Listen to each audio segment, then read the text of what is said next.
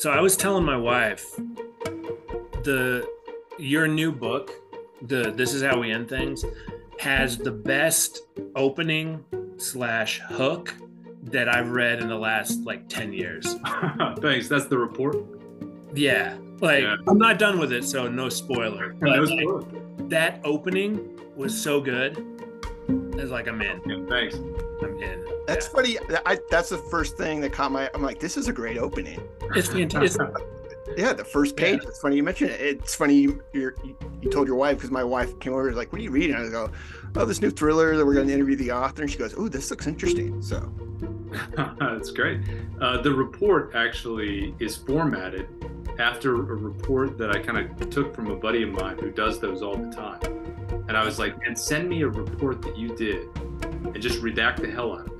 But I want to know how you go about asking the questions and kind of how what it's going to look like on a piece of paper. I haven't seen one in a while. Oh, okay, so that's like the official. That's Yeah. how they do Yeah, those. that's, if it was for a like a court case forensic thing, that's what it would look like. Oh, cool.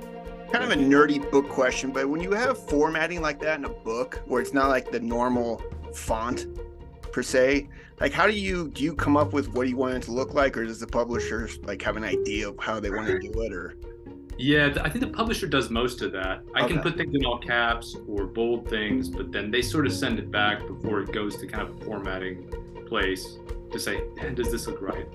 okay. Um, it's it's interesting because like when you write, you write like in Word or on pages, and some of it just doesn't translate to what it's going to look like when it gets printed. Some things that are in, in italics or you would think would be in italics, it's not supposed to be like that. Or I've made tons of grammatical mistakes like that, where it's just not the the title is not supposed to be the way that I've made it or something hmm. like that. I've always wanted to like in books where there's like there's like a handwritten note and sort of in the story, and then they have that in the, the book. I'm always like, did the did the author have to pull some weight? Because that Yeah. in my mind, I'm like that has to be more expensive. I don't know why, but just they have to like set up something. Do you have any experience with that, or is that Yeah, in my last book, one of the characters hand wrote a note to another one Yeah. and sort of slid it to it. And they showed the note. okay? And I think it was effectively like having an illustration in your book. Oh, okay. Huh. We're already we're already getting into the ner- nerdy So stuff. the ne- While we're on it, how does the cover art situation work? Do you have any say at all, or is that totally separate? Um, it differs publisher by publisher. So um, the short answer is no. I don't have much to do with it. And there's plenty of people who are experts at it and kind of know how it goes. But the publisher that I'm with, with this book and the previous one, um, they do some market testing to see what people will click on. And so they'll put a couple versions out there because you know really it has to be drawn to your eye on the size of like a little cracker for Amazon. I mean, so many people just buy books that way.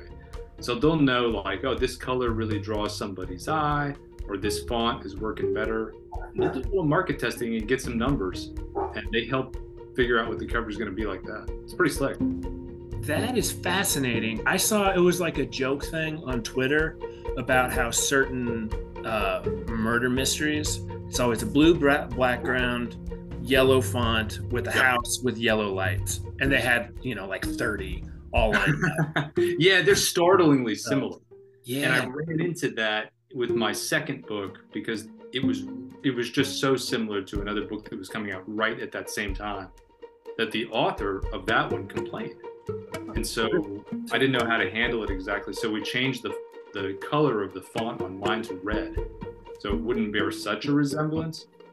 But it's kind of the zeitgeist or kind of the way that you know it's it, the other part of it is is that it seems like copycat but it signals readers about what the story is going to be like and it sort of sets expectations about what the story is going to entail. Certain colors mean certain things.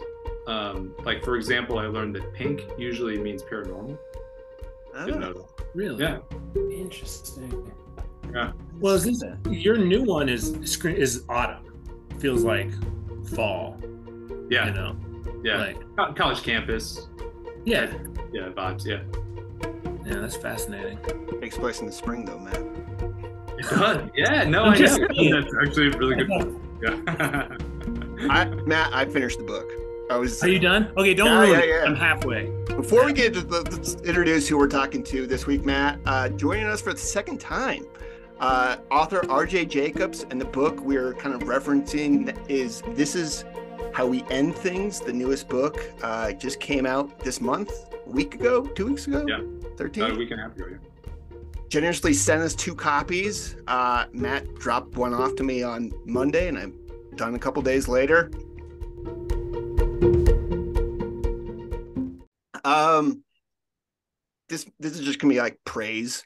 I, I think one of the things with thrillers, I feel like, is can you get the setting and like the setup right? Like that's I feel like I don't know if you agree with that's like a big part for me sometimes with like a thriller or like a mystery or and this being set on the eve of a, a big storm on a college campus with like graduate students hit all hit all the marks for me. Uh, I Oh, was wondering like how did that sort of idea setting how the weather impacts the story did that all come early on or how kind of sort of how did that come about? Well, yeah. So that it started actually because I was touring colleges with my kids at the time, and so I was seeing a lot of college campuses. And you know, if you guys ever do this or if you've done it, it's way better to take the tour than just to go and look at the outsides of buildings. Yeah. But sometimes you got to go when you got to go. And so we were going at times when it was the summertime, and the places were deserted. Wake Forest specifically was completely deserted. And so we're walking around Wake Forest. We didn't see a soul. And I kind of started thinking about what would it be like, you know, if it was kind of this was the setup. You know, you, it, you've essentially created like without locking a room, kind of a locked room mystery. Just there's not that many people. Um, the snowstorm is kind of the hokiest part because it just makes everybody have a difficult time getting around. And in modern mysteries and thrillers, there's a lot of stuff you've got to be kind of careful as a writer because technology makes it so that people solve things really fast and communicate really fast. And so some of the impediments like are kind of predictable. You know, there's a lot of like dead batteries and cell phones and Oh, uh, yeah. power outages and stuff like that. And you know, it's it, it, you kind of have to do what you have to do. Otherwise, it's you know, you're not going to write like a 25 page novel where somebody just solves it with their iPhone. People would be Yeah. like, "What kind of story is this?" So, Yeah. um, uh, and then you know, I was in grad school for a zillion years, and you know, if you've ever been in like one of those academic departments after hours, they're quiet. I mean, there's something kind of spooky about being up in one of those buildings where the lights are on, but you know, there's nobody there. Maybe you hear somebody at the end of the hall. You don't even know quite know who it is, but then you've got a long walk to your car uh, across campus. It's kind of eerie. It's kind of spooky, and you can see how you could get up in your head about it. No, I Oh, yeah. thought it made me want to go back to college. I don't know. I mean, that's probably not the aim of the book, but I was like, I don't want to be a part of murder mystery. I don't want to die, but I'm like, kind of would like to go back to a college campus and like just study all day. Uh, but there's that dynamic too about graduate students being competitive, and there's like this, you know, you tap into that kind of in the book, and, and sort of the, the professor leading them is kind of an interesting character because they have their own motives. So it's just there's a lot of tension built in with th those kind of characters. I I feel like. Yeah, and even in in academia, there's just a lot of pressure to publish, and that process is is super um, competitive in and of itself. It's very frustrating for a lot of people, especially you know this character has tenure, but you know especially if you're trying to get tenure, and you know you've got to wait for peer reviewed article to come back. It, you know it really kind of ratchets up the stakes, um, and it's it's very bubble like, right? I mean in for those people that's the ecosystem and yeah impacts it Um, Matt, did you ever? I I don't have. I don't want to spoil the book because I don't want to get. I don't know how far you are in the book, Matt. Yeah, yeah. I'm half about halfway. So and we don't want to spoil for the audience. either. I was reading on my lunch break today at work because I had like 70 pages left. And I was like, oh, and I was like, oh, okay, okay. And then I only got 15 pages left. I, I figured out who the like the kind of like the reveal happened. And I was like, oh, I gotta go back to work. But um won't we won't spoil it, obviously, but definitely uh very entertaining um, I was very suspenseful and great setup. So I don't want to just you know keep going on about how enjoyable the book was, but you know, it's one of those. Man, I, you know, I think that there's a little bit of uh, everybody likes to solve a puzzle with a book like this, but then I kind of wanted it to be that even even if you could guess, or even if you you got to that a little bit sooner than everybody else, that it would still be fun to read the end of it. See, I'm not very good at guessing the the twists in books. I, I kind of don't even try to do it. And in this book, I was like, okay, okay, and I was like, and I felt like I was like, I don't know, this seems a little, uh, but it, there was a good um, balance and kind of a variety, and it was no one was clearly cut like not the killer or clearly the killer, which is always good. But um, I'm not usually one. I'm, I usually don't see the twist in movies or books. So people are like, ah, that was terrible. I'm the same. I'm so gullible and like especially with some of those that where it's like there's a ghost in the house or something yeah i, I really buy it all the time and i know that it's a, a, red herring and i still buy it i still think this has to be I had a question about sort of um, when you're coming up with these stories. You kind of mentioned it kind of briefly. Do you read other like thriller or mystery books? And if not, do you kind of avoid them so you don't some of their sort of techniques seep into your writing or do you is there a balance where you kind of want to know what people are writing about or you kind of want to do your own thing? Yeah it's a balance. Um, i do like to read other mystery and thrillers um, when i get a chance or you know i'm in sort of in the mood for it. But i think like most people i'm just kind of a mood reader. Mm-hmm. you know if i haven't read one in a minute i try and pick it back up um, i'm actually in a men's book club and we alternate picks Ooh, so like that's it's kind of awesome because it takes the responsibility off of you for deciding what you're going to read all the time, and it puts you reading stuff that you wouldn't normally read. I like that. Yeah. Um, I'm gonna, I got some fun questions. I'm going to start off here, Matt. Yeah. Um, do you have a go-to recommend book? So you, I imagine people come to you like with asking like, "Oh, what's a good book you know of, or something you're an author?" Is there a go-to oh. book or books that you're like kind of like this is so good even if you don't really, really like this genre you'll love this book. Do you have a go-to recommend to stranger friend? Yeah you know i really like i really like peter swanson's books a lot. I feel like he's a very good writer. Um i really the book that i felt like i was recommending for a long time is behind her eyes. Did you guys read that one? No. It's a book that it's it's almost like this is going to be a weird analogy, but it's almost like The Stranger by Camus or like The Sixth Sense, where everything clicks in about the last 30 pages. Okay. And it's this incredibly long but very engrossing kind of ride up the roller coaster where you sense all this mounting tension. And the whole time you're thinking, what in the world is going on? And when it clicks, it's so jaw dropping. It almost, yeah, it I don't want to give away any more than that, but it's so well done. And she really, really took a risk in writing it that way because, you know, people get impatient and want the story to be a certain way. But as a writer, I was, I was yeah. sold on her talent on that. Um, I was listening to this writer at this conference recently who um, she was talking about toying with the ending of her book and just making it was a supernatural thing or she was that was an element of it. And she said that she was tempted to just make it be supernatural like at the end. And her agent was like listen you can't change genres like 80% of the way through the book. Everybody's going to get really upset. But it's it is kind of amazing that's one of the things that you really like a writer who takes a risk because the genre can be pretty confining that's a good point because yeah, the, the conventions of the genre sort of limit it sometimes the storytelling aspects because I've always thought when a writer takes a risk and it doesn't work out, it's almost better than if it was just I can kind of almost like maybe the writer's going through the motion, so to speak. But like yeah. I totally agree with um sometimes you want to break those rules, but I kind of understand why they, you know, publishers kind of like them. But yeah. Well, that's why everybody got mad at David Mitchell about the bone clocks. I don't know if you've read that. I haven't. I've actually never read that book.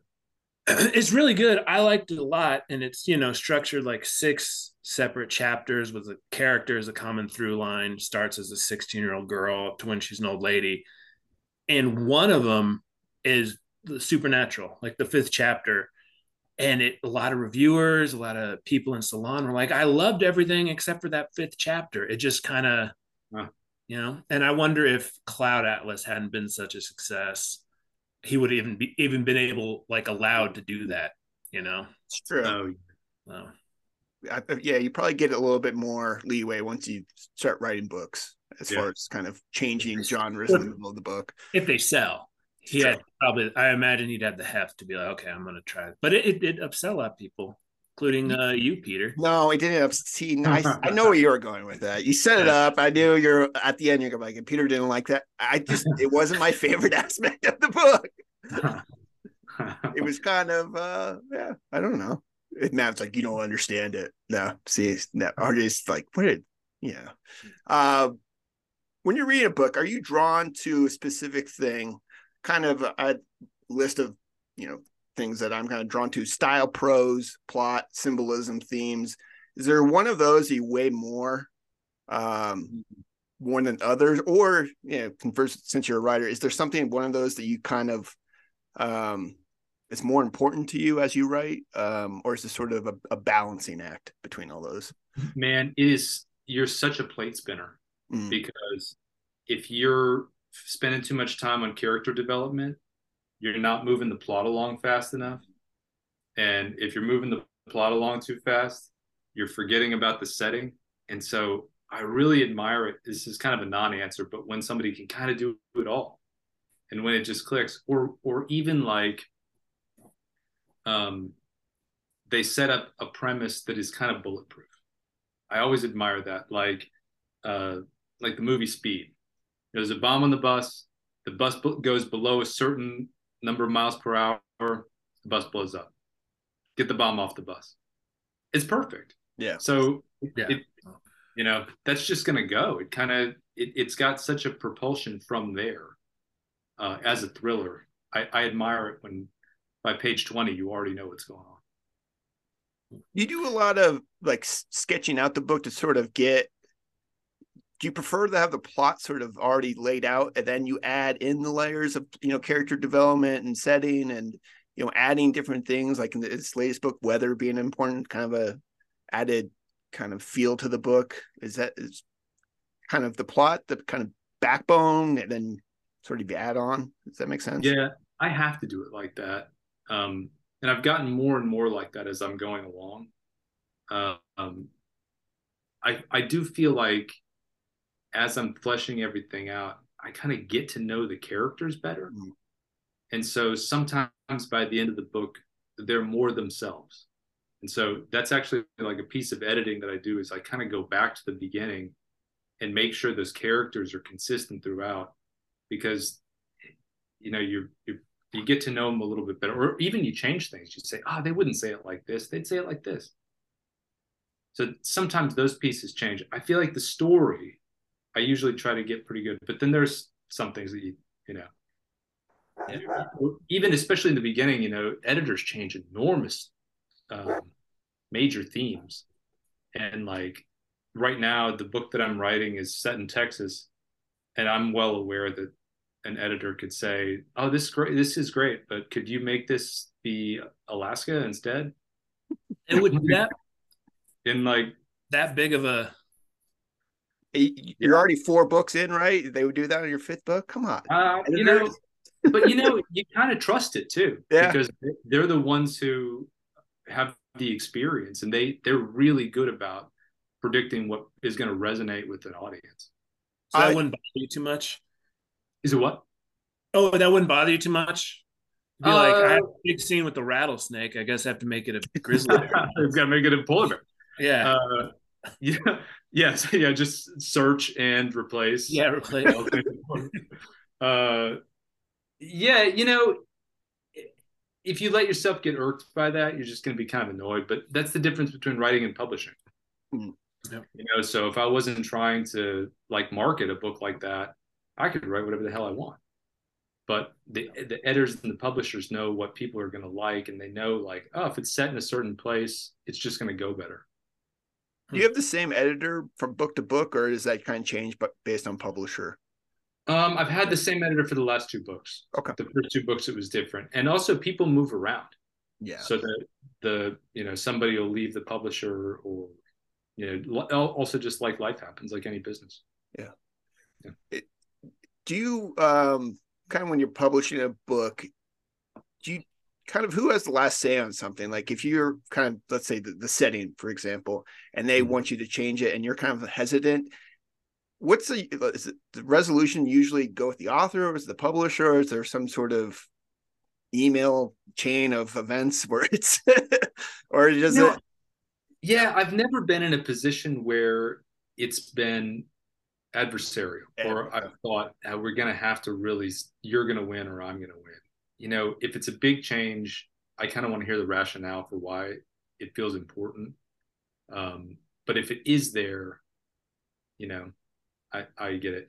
In my second book, um, I had, you know, the the main character was very much up in her imagination, and at some point she's arrested, and I had the ghost of Waylon Jennings come and visit her because she was a huge country fan, and the editor was like, "This is too weird."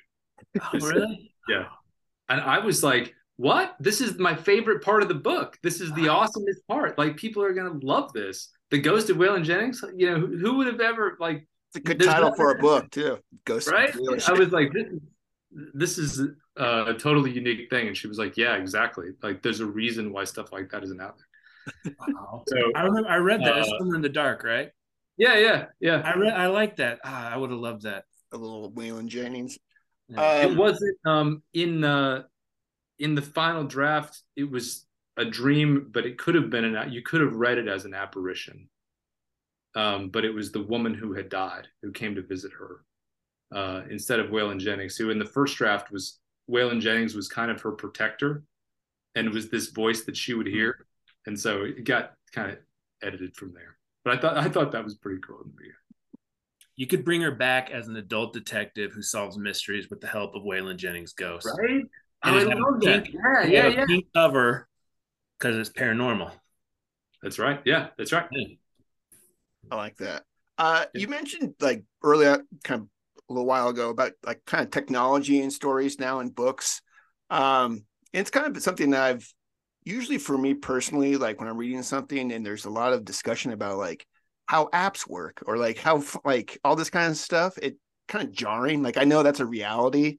Mm-hmm. Um, I was kind of curious your thoughts on how do you integrate technology, like everyone that's modern life. But I, for some reason, it often like kicks me out of the story when it's like this is an app that where you find like it's like okay, yeah, and you're kind of your newest book. It didn't really feel like you kind of mentioned like you know phones can kind of solve uh, crimes easier. This didn't really feel like it was like, oh, this is going to be a technology kind of based story. Uh, what are your thoughts, kind of like technology being in the book?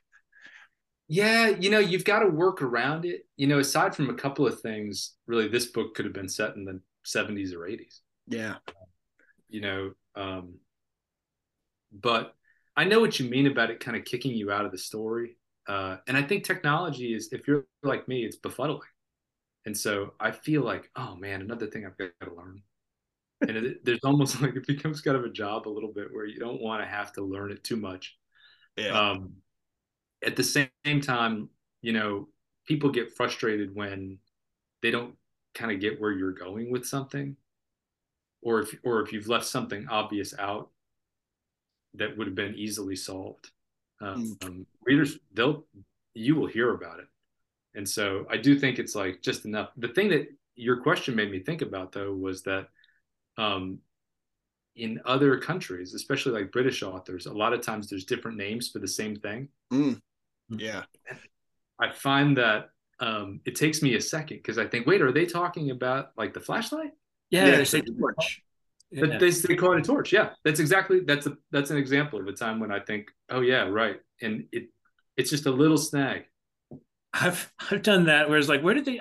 They didn't. Where did they have time to light a torch? Because I was thinking of like a stick on right. fire. Yeah, you picture like Indiana Jones in a cave, Yeah. and you're like, oh Yeah. no, it's just a phone. Yeah. Yeah. Yeah, I don't. Yeah, I don't really know why I'm so anti-technology in books. It's very rarely where I'm like, oh, this is it, like well done. I'm just always like, I, I don't. Sometimes it's so overly describing what Yeah. basically is Instagram, like or Twitter or something, and it's like, okay, Well, they tell you that to be a good writer, what you're trying to create is a vivid and continuous dream that almost feels like it's seamless. okay, And when you get into the tedium of like learning some technology thing, there's nothing vivid and continuous about that. There's nothing dissociative about that. Yeah, It's very much, I, I think. I mean, that would be, I, I would guess, right? yeah, Yeah, that's that that's interesting. And how you weave that in. I remember I was reading as a like a interview or essay about David Foster Wallace, and when he Mhm. was in you know very serious MFA program in the '80s, he was recalling his professor talking about you know what real literature and how much technology to put in you know back in the '80s, and all the young kids were pressing their older professor about okay where's the line? The professor is don't put anything that would date it. You know it needs to be as true at, in the 18th and 19th century as now. And that sounded good until the students were like wait so electricity? So car? Yeah, there's a you line know like Yeah. train. So i wonder if there's going to be a certain point in 10 to 20 years when all this new stuff to us won't kick the next generation or two out of the dream the dreamlike state you were talking about Yeah, it's it, it's a you're weaving it right because in some ways, if you get too into the weeds, there it stops being magical. You know, it just becomes like almost like a manual of something. Um, but I do to your point about dating things. In my first book, um, I described somebody as having Bernie Sanders hair, Mm. And if you can picture Bernie Sanders, very vivid. Yeah. yeah. And the editor suggested that I change it to Albert Einstein here because that would be something that over Oh, okay. almost you know it, almost everyone can picture that Yeah. Yeah. And go 10, 10 more years. Yeah. People Yeah. might not get the Sanders. Yeah. Huh. All right, fun question. Yeah. Uh, if you had a choice, you have a day of reading, but there's you're either on the beach or in the middle of a snowstorm. What do you pick? mm, i'd pick the beach Beach. Yeah. See, I pick I pick snowstorm. I get distracted when I'm out in the sun trying to read. I'm like I'm hearing stuff. I, I don't live near a beach, so maybe if I did. yeah i grew up in florida man so Okay. you know it, that feels like home to me and um, i like being i would love being able to you know read 20 pages set the book down jump in the pool pop back out dry off you kind of think about what i just read um, Matt, do you have a pick? Sir. I want to say my instinct was cozy cabin in the woods. Mm. You know, I don't want to be like in a tent in a snowstorm. You got to specify snowstorm, but I got a nice cabin. yeah. No tent. Uh, you're under a tree, Matt. And uh, what do you pick? But you could talk me into like a, a beach, but not a crowded beach, but like a, a private place with the pool that looks Yeah, like a resort. beach. Yeah, res- you could talk me into that. Yeah. I think it, yeah, it might be based on where because we're from Colorado. oh, I'm from Colorado. That's you know Kansas, so it might be geographical preference. I don't know. Um, do you ever break the spine when you're reading a book? constantly Constantly. yeah it's my book baby I, i'm gonna do it yeah. It's going on my shelf. I bought it Yeah. from. I, yeah, I, for some Yeah. reason, I always feel bad when I hear that crack. I'm like, oh. and my wife will just like put the book down with like it, like that's the page she's on. She's you know like upside down sort of thing. I'm like, be careful. Like we have bookmarks all over this house. And she's like, "Uh, I don't know. no, I'm I'm a savage. I'll fold the pages. Oh, Oh yeah. Yeah. Uh, I'll annotate if I own the book. I'll annotate it Yeah. in. If a pen's all I have, I'll, Yeah. I'll, That's like fine, mark yeah. But if it's mine, there's an I etiquette. a, a super quick story because today's my mom's birthday. My mom's passed away years ago, but I had many of her books. I Yeah. inherited many of her books. And she used to do a thing where in the back, if she didn't know the word, she would write it out and the definition. Oh. And so every once in a while, I'll pick up a book and I'll open it. I'll just be reading something and I'll realize there's a word underlined in the text. And I'll flip to the back and there's her handwriting. And she's Uh-huh. gone to Webster's or Merriam, you know, and she's written out what the definition is. And it's the sweetest thing. Oh, That's really nice. I like that. But I always liked it because it was, you know, it's a vocabulary builder in a way, right? mhm. Yeah. How do you keep do you keep track of what the the books you've read? Do you use Goodreads? Do you have a notebook? Do you have or do you just kind of Man, I, I, I, it all kind of swims together. I honestly hate Goodreads. I'll, I'll be, I'll be super transparent. I think it's so destructive. I, I, I can't even look at that thing. Um, but no, I don't, I don't really keep track of it very much. Okay. I quick story. I have I've had the same college notebook since um or college rule notebook since I think high school. And I write each of the books. Your book is the latest one. It's, keeps going. My wife Oh, didn't know that like the meaning of this notebook. And mm. she like tore pages out from the back and like slightly tore the cover of it. Just, you know, like, oh, I need a scrap piece of paper. And I go, like I had to be calm, but I had to like that's a special notebook. We can she was like, oh, and then I'm like, flip to the front, and there's like, you know, 10 pages of just like the book I read. And it's sort of, I don't know, for me, it's a reminder of like, oh, I can kind of gauge. I don't write like the year or you know, whatever Yeah. what the page is, but I can kind of like, oh, that was 2012 or whatever. But any, yeah, that's kind of my my nerdy. If I lost that thing, I would probably be kind of heartbroken. It just Hmm. I don't know.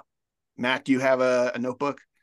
Yeah, I had one. I started back in 2002. Ooh, Is all the books, but you know, honestly, when we started doing the podcast, I kind of stopped doing it oh really? because I I listen to a lot of audio to keep up, and then I, I make so much notes and I annotate stuff. I kind of remember Mhm. what I read from my notebook with the quotes or the little note cards I put them on. So I've actually trailed off I still, I, I still I still do it. I use Goodreads too. Sorry. I don't know. I don't write the reviews. I just I, I like it for like recommendations. They sometimes I find just random books I would never have heard of through some weird algorithm that sends me you'll like you might like this book. I'm like, oh, interesting. Um sounds like you use a computer to write your books, but do you ever do like freehand pen, paper, or anything like that? Typewriter maybe? I don't know. Every once in a while, I'll write um, in a notebook if I just have an idea and I've got to get up and get it down. Um, there was a while where, when my kids were younger and I was driving them around, I would have to write like while they did stuff in the Mhm. evening. And I remember at one point I forgot my laptop, and so I was writing on my iPhone. You know, like Yeah. pecking, Yeah. uh, like in the hallway of a middle school.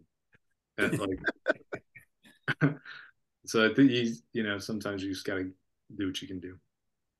Yeah. when you go to someone's house for the first time, I think this Mhm. might be my favorite one. Me and Matt discuss this often.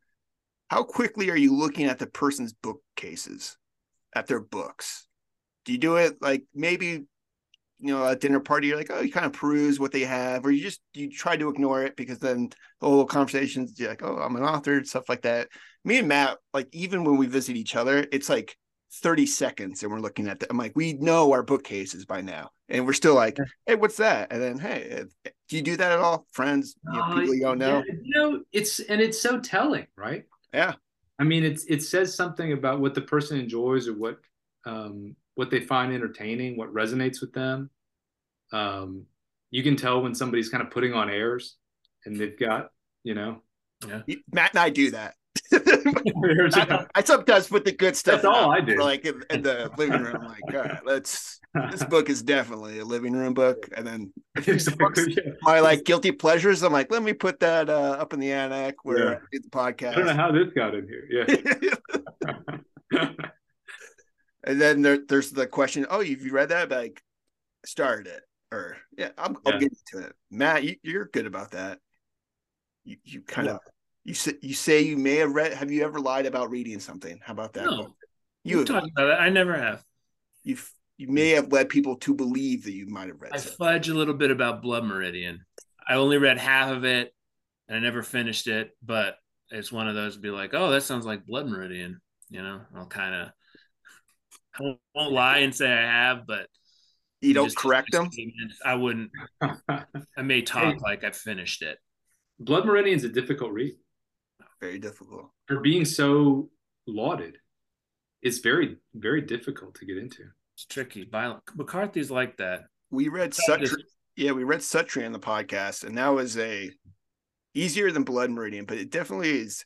It's, a, it's just kind of a strange case of he's very difficult, but also very popular, and usually those yeah. two things don't really go together in a way. Yeah, I know what you mean.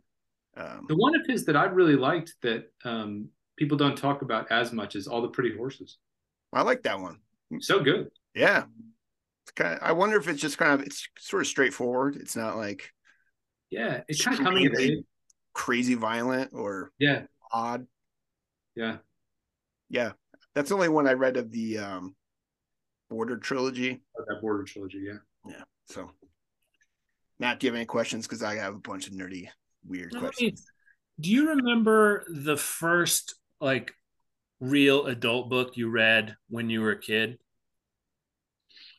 Oh boy. Um I remember reading uh Stephen King. I read The Gunslinger. Uh and I remember kind of falling into it. It was just a world. And I would read it. I remember I always read, you know, and I, I picked up little books here and there. And um, I remember, you know, it's just being busy with school, but understanding that reading something like that was just a different thing. That's probably in middle school when I was doing that. Okay. And I remember thinking, man, this is kind of weird that I wanted to be kind of working my brain, but not in school at the same time. Really engrossing that's amazing because we asked this question to author Brad Kelly, who does a host of a podcast called The Art of Darkness. And he literally, I just checked my notes. He literally said the Gunslinger Dark Tower series in third grade. Yeah. I was yeah. like, whoa. Yeah. No, it was like is hugely influential, I feel like. Hugely influential. Uh, you know, there was some of those. The other one that I've heard people say that was Stephen King's was Cycle of the Werewolf. I don't know if you guys remember that one. It was a novella but it had all of these really gruesome illustrations. And so you'd go into like a Walden Books, you know, in the mall. And yeah, I remember this. Yeah, yeah. And it would be like in there and you could kind of thumb through it. It was essentially like short stories. It was told in, by months of the year. So it was 12, I believe it was 12 chapters. And um, that was sort of the cycle of the, you know, over the course of the year. Um, but there was a February one that was like a Valentine's Day related story, and there was like a March one that was more spring, more uh, uh, yeah, like. When you got into writing, did you ever read his um, "The Art of Writing"? I think it's called by Stephen. Oh yeah, no, I've got yeah. it on this bookshelf right here. Oh, there you go. I, my creative writing classes in college, we had to read that. I was like, Stephen King wrote a book, and I was like, oh, this is really good. A lot of really good like rules and and yeah. things to follow. Just curious. So yeah. Uh, let's see here. Thoughts on creative writing programs?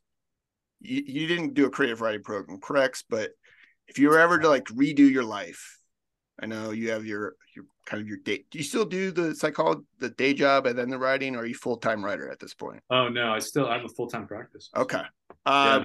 Would you ever like, man, I wish I did a creative writing program and then just was a writer since college, or do you feel like it's good to have real life experience and also a, a good career to fall back on? If because writing is difficult thing to like, you don't know if you're going to make it or you don't know. No, a, a thousand percent. And I'll answer that question by saying, you know, I live in Nashville and I talk to a lot of musicians mm-hmm. who are trying to make a decision about sticking with music as a career and trying to make money with their art or you know you know quote unquote selling out and getting like a real you know nine to five more conventional job and i i kind of reject that duality i don't think you have to make that decision um, i think a lot of art or writing or music you have more freedom with it when you're not trying to use it as your primary source of income i think it kind of pressures it and I, you know, th- there's there's tons of people out there. My friend Rhea Frey is a professional writer, and she's killing it. She's doing great. She's she is in a lot of ways living the dream. Um, but I feel like it would all start swimming in my head about how marketable something was and how much people were going to like it and buy it. And i'd be worried about paying my bills. It would scare it would scare me to death. Yeah, that's, Um, that's interesting because you almost feel like you would al- maybe start to overthink everything a little bit. yeah you would need Or it, you would- you would put this pressure on you to be like, okay, if this doesn't work, or you know, Yeah. did because you're not just a writer you're in sales. Yeah, hmm. you know and that's the part of it that i think that a fair number of writers it's people love to write. To sit in your pajamas and write a first draft is just paradise. If you're not trying to make money off of it no worries. But if it's something that you're thinking is going to be like your occupation it's it's real different. And i mean you asked you started by asking the question about mfa programs. Man i would have loved to have done one of those i you know if, if i if i had the opportunity to do it now, I'm sure I would get so much out of it. I'm sure like light bulbs would be clicking, but you know, phrases for things and strategies for things that I'd never thought of. There's so much to, and I really admire people who do it. It wasn't, it wasn't what I could do. Mhm. I my only my only like I think we've discussed this up now on the podcast is with MFA pro- programs. It doesn't seem, and I think this might be changing, but they don't seem to embrace like genre fiction in a Mhm. way that I think is healthy for like writers. It's all sort of like you have to be serious.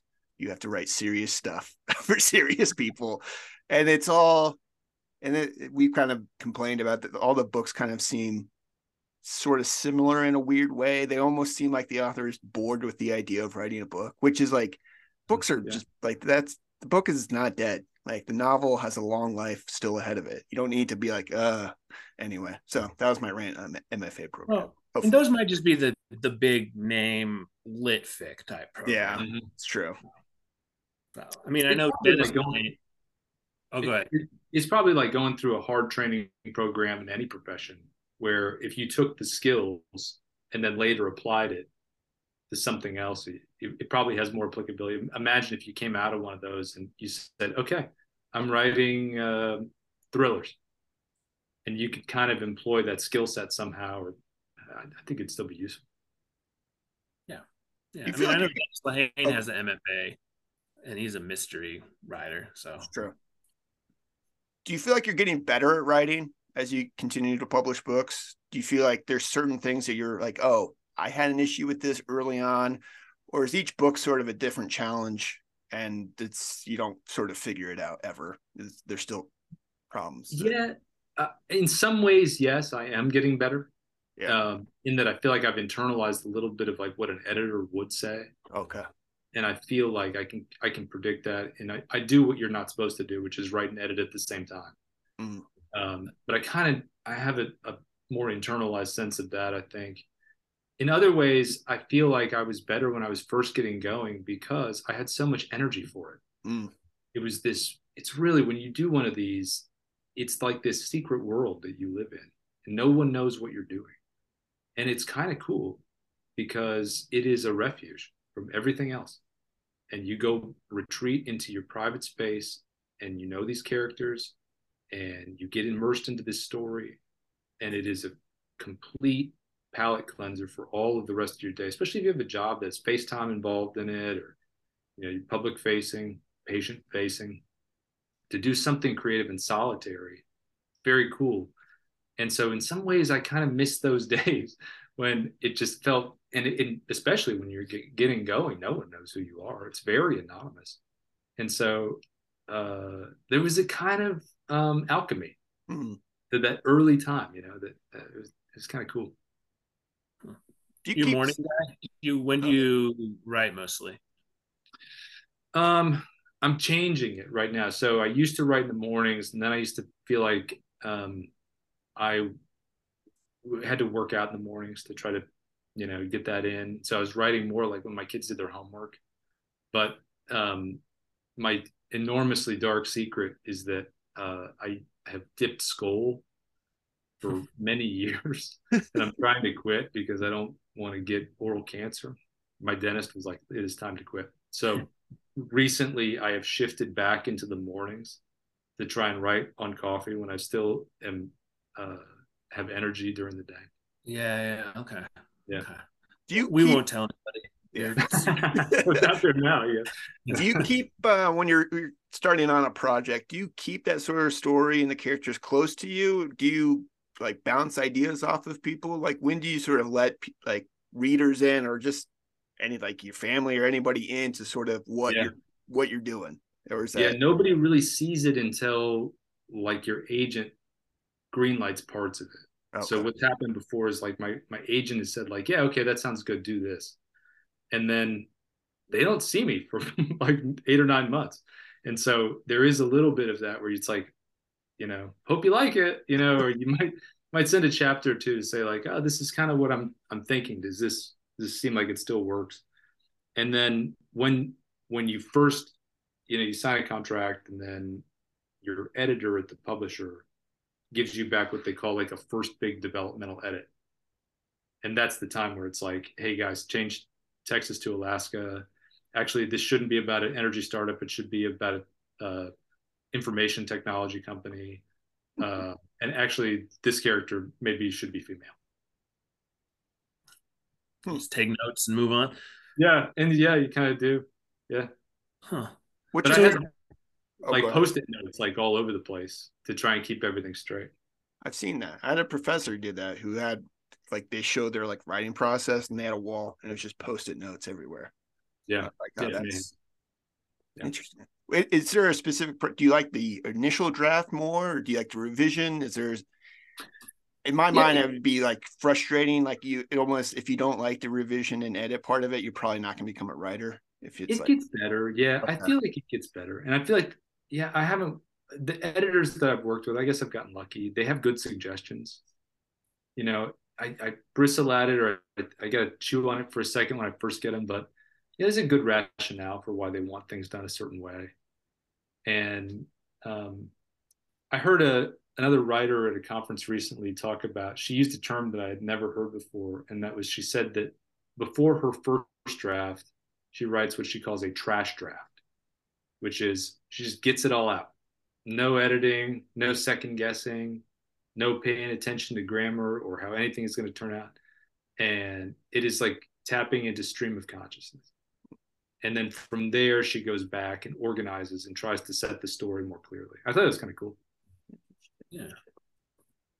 um, let's see here, Matt. Do you have any fun questions here? I got. Well, I was curious when you were like where you're at now, your fourth going into your fifth book. Can you like have you sold it to a publishing house, or do you have to finish and sell the sell the whole thing, or can you sell the idea at this point? in your- Yeah, this one's not under contract yet. So I'm going to get a draft together before my agent takes it. Okay, and then he'll take it and then shop it around. Is that how that? yeah the best is when you know th- there's different people have different feelings about it but um i i would prefer to sign a contract that has a few books in it so that i'm not i'm not in the in some ways i like the position that i'm in right now because i'm not on a deadline and there's more freedom but in other ways there's a there's some chance nothing will happen with it and i'd like not to believe that but you do kind of run a risk of all these uh, early mornings of putting time into something. Have you ever? Um, I was curious. There's a character in the in this book, uh, the kind of main detective Larson that I was like, this is a fantastic character, and I was wondering, and forgive me if you've done this before. Have you ever thought of like maybe writing? I don't, want to say series of books, maybe like a series of like one character, you know, different sort of you know settings or crimes or, or mysteries or something like that. Has that ever crossed your mind of, oh, I had this perfect character, or do you like the ability to sort of sort of change and you don't want to be beholden to just this one character?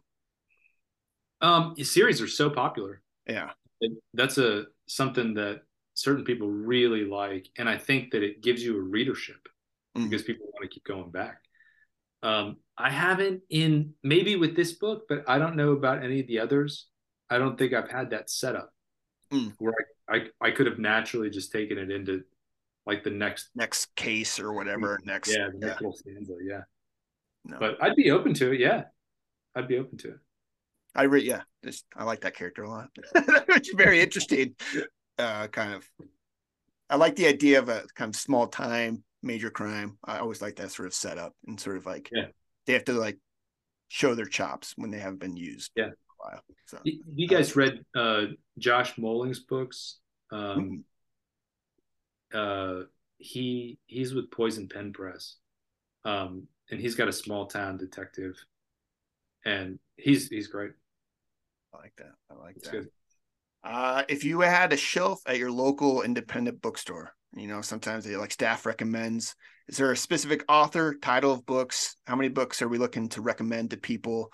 Are you going to do maybe like mystery thriller genre or sort of your your favorites from uh, all across the board? Yeah, no, I I um I like all kinds of books.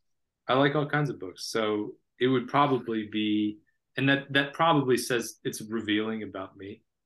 Uh that I like to just read all kinds of things. So I'd probably keep it eclectic. You get a lot of books from publishers, like as far as I think we talked last time about the blurb game and how that works. Do you get like copies from other authors or like advanced copies and be like, here's a book. Are you interested in it? Do you get that? Or do you you want to read your own thing? Or is that Uh, maybe half a dozen times I've gotten it. oh, okay. And I always say yeah. Yeah. I mean, you know, I've been in that position before of asking people. And, it, you know, it's kind of a vulnerable position, especially when you're first getting started and you don't know a lot of people. Yeah.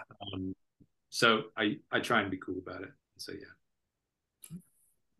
Is the book business from your experience like a close group of people? Like are they very welcoming to like new writers or is it sort of have to prove yourself and then it's like Yeah. oh now you're in the in circle of trust so to speak or Yeah, I'd say, you know, I, I live in Nashville. And so my, my best comparison would be the music business. okay which does not seem like an open, welcoming business necessarily. it's very hard to break into. Um, but writers are usually pretty empathetic people. Um, I will say that it's kind of changing now because so many people self-publish, and you know, there's just so many ways to be out there. And like, it's pretty interesting to talk to somebody who writes in a different genre or writes in your genre, but kind of in a different way um, I always like finding the similarities that I have. That's one of the cool things about going to conferences is you realize you have some of the same habits. that's um i was seeing on your website you have a, a good book tour coming up or you're kind of like in the middle of it i was wondering how that's going how it's to talk about your book and the, it, do you have to talk about it in a new way do do readers tell you things that you didn't even notice in your book or is there kind of surprising things people notice about the book that you may be like oh i didn't even realize i was doing that or Yeah, every once in a while. yeah. And it's, it's kind of um, it's cool when um, readers get the, it's a win for the reader because they don't ha- they get to say, "Hey, what'd you mean on page 165 right here when you said this?" And you know, you kind of put on the spot, but you know, they get their question answered. Um, the ones that are best sometimes are like those book festivals or book fairs Mm. because trying to get people out to a single bookstore event sometimes can be really tough. Yeah. And I get it. I love books and I it is tough for me to get out to those things on like a weeknight. But at a book festival or book fair, people come out, they get to meet six or seven authors that they're interested in, and the author gets to meet more readers. It's usually kind of a win. yeah Yeah. I've- I would be petrified of having one of those things and no one showing up. Like, yeah, it's happened. oh, I've yeah, I've seen it happen. Yeah. It's happened. we, Uh, worked, we worked at barnes and noble and there were some local authors that would be like uh feel bad yeah. But I've been I've also seen some that have been very popular so Yeah, it's hard to Yeah. tell really That's cool too. Um, it's and I find it hard to predict which is going to be which. Huh. Yeah. Um, Matt, do you have any other questions? I feel like Well- I'm just Yeah, well, uh, let's see. If you could uh, snap your fingers and see any book that you love adapted into a TV show or a movie, uh, what would that be? Boy, I don't know, man, because every time that happens, I have mixed feelings about what comes out. Yeah. I felt that way. I would have said Station Eleven a couple years ago, and Oh, people people really like. I've heard that that show is well done. I haven't watched it, but I, couldn't stop myself from watching some of the footage of it, and I just chose not to watch it because I enjoyed the book so much that I wanted it really kind of sequestered in my memories.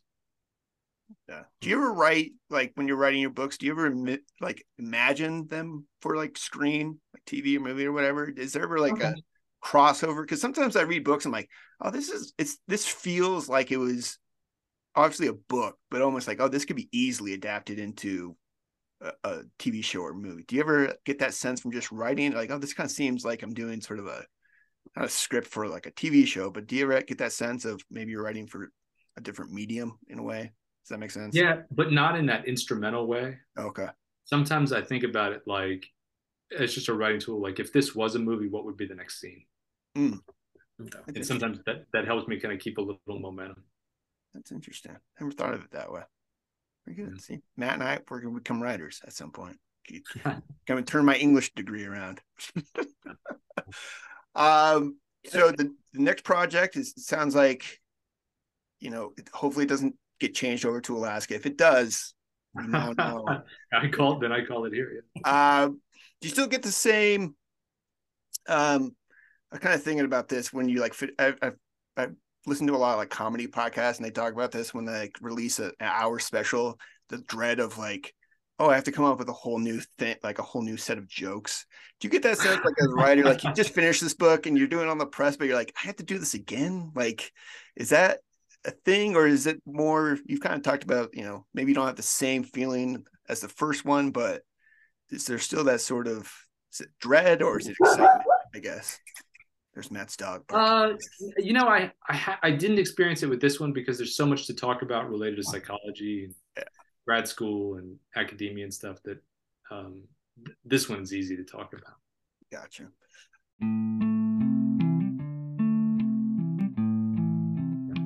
Well, RJ, uh, I got a couple goofy questions. yeah, all right, man. Goofy. Goofy. Fun, All fun questions. So, well, it would have been better if I could have slipped this in that, but whatever. Have you seen The Godfather? Yeah. Yeah. Worth a watch? I've Yeah, not. I've Yeah. not seen it, Not seen and I have Matt's copy for two years. And he refuses to watch it, and I I can't. refuse to watch it. That's you know. But it's good. Oh, it's a good movie, That's right? a, wait, that's a legitimate question. I thought you were being facetious. No, that's Oh, yeah, you got to watch it, man. It's you, as soon as you watch it, you'll have all of these cultural references will click, and you'll have this Mhm. experience probably a dozen times through the film where you think, "Oh my gosh, this is where that's from." Yeah, I had that experience. I watched movie Fargo not too like maybe five, ten years ago. Sure. And I was like, oh, this is very good. And then I realized I had a friend growing up, like we were teenagers, and I just realized, oh, he quoted this movie all the time. And I always thought, I don't know what he's talking about. And Yeah, then I watched the movie like stuff. 15 years later. I was like, oh, Yeah. my friend so and so. I was like, oh, Yeah. maybe that was helpful that I should have watched Fargo. we were teenagers. I was like, oh, okay. So yeah, I, I imagine that stuff would make sense with like, why does that person say that? Huh? I don't know. It's an interesting experiment at this point. Just how old you are, having never seen like this cultural touchstone. I think it, it's be interesting. I could surprise you, RJ, with how many movies, and I like movies that I just never saw. Uh, Star Wars. Um, Oh, okay, all right. yeah, so, like maybe one or two of them, but I don't really Bits and remember. pieces, and he doesn't even know like which one's which. It's Indiana Uh, Jones. Um, no, I don't think I've watched, sat down and watched the whole Indiana Jones movie, except for like the fourth one. That one's like a bad. That's not very good. Worst. Oh wow. Yeah. Yeah. It's amazing. like a parlor game. Yeah, I know. I'm. Uh, yeah. yeah. What you need, man, is like a snowstorm and a cabin Yeah. Yes, exactly. and like a VHS player. Yeah. Catch up on your old movies. Yeah, exactly. Yeah. this drives Matt incredibly insane. Like, It's not. It's like Braveheart. Sometimes I'll just yeah, I'll just pop one in and be like, I've never seen Jaws before, Matt. And he just shakes his head, doesn't know what to do, and I'm just like, anyway, yeah, yeah, I don't know. It's it's not a talent, it's not a trick. It's just look at me differently. Just a weird thing. Uh, Is that your question? That was your last question? Is to prove I don't watch movies? well, uh, we appreciate you spending it, uh, giving us some time, giving us some insight into your process and answering our, our goofy questions. Uh, the book is fantastic. I'm gonna make my. I'm gonna try to have my wife read it. I think she'll she'll love it. Uh, the book's called "This Is How We End Things." I was curious, how did you come up with the title? I didn't. Oh, you didn't. No, the original title was "You Think You're So Smart." Oh, I like that. I like that. I liked it too, but you know, Eh. yeah, I didn't realize you didn't title. Oh, that's interesting. Is that editor's decision? Yeah. Yeah. Hmm. I mean, I- they both. Work, I don't want to spoil something, but there's a. Uh, yeah, yeah. Just- Well, Keep reading, Matt. Keep reading. oh, I'm, I'm gonna finish here too. No, and I it's will say, if you're listening to this, like, just pick up that the first few pages, and you'll be hooked. Is a great opening. I really like it. You're, I do like you're it, just yeah. in, you know. Best of luck on the book tour. Um, I hope this book sells a lot. It's really good. I think for fans of thrillers. I, Dark Academia is like how I saw. it. I didn't know that that was like a like a subgenre, but I kind of agree that's kind of a, a good description of it. Uh, makes you want to go back to college, even though there's some murders. Uh, makes you want to study. Makes you want to question your your grad student, you know, colleagues, all that good stuff. No, it's it's very enjoyable book. So check that out. Um, you can probably Amazon used book or your independent bookstores anywhere. Um, RJ, thanks for coming on the podcast. guys, thanks a lot for having me.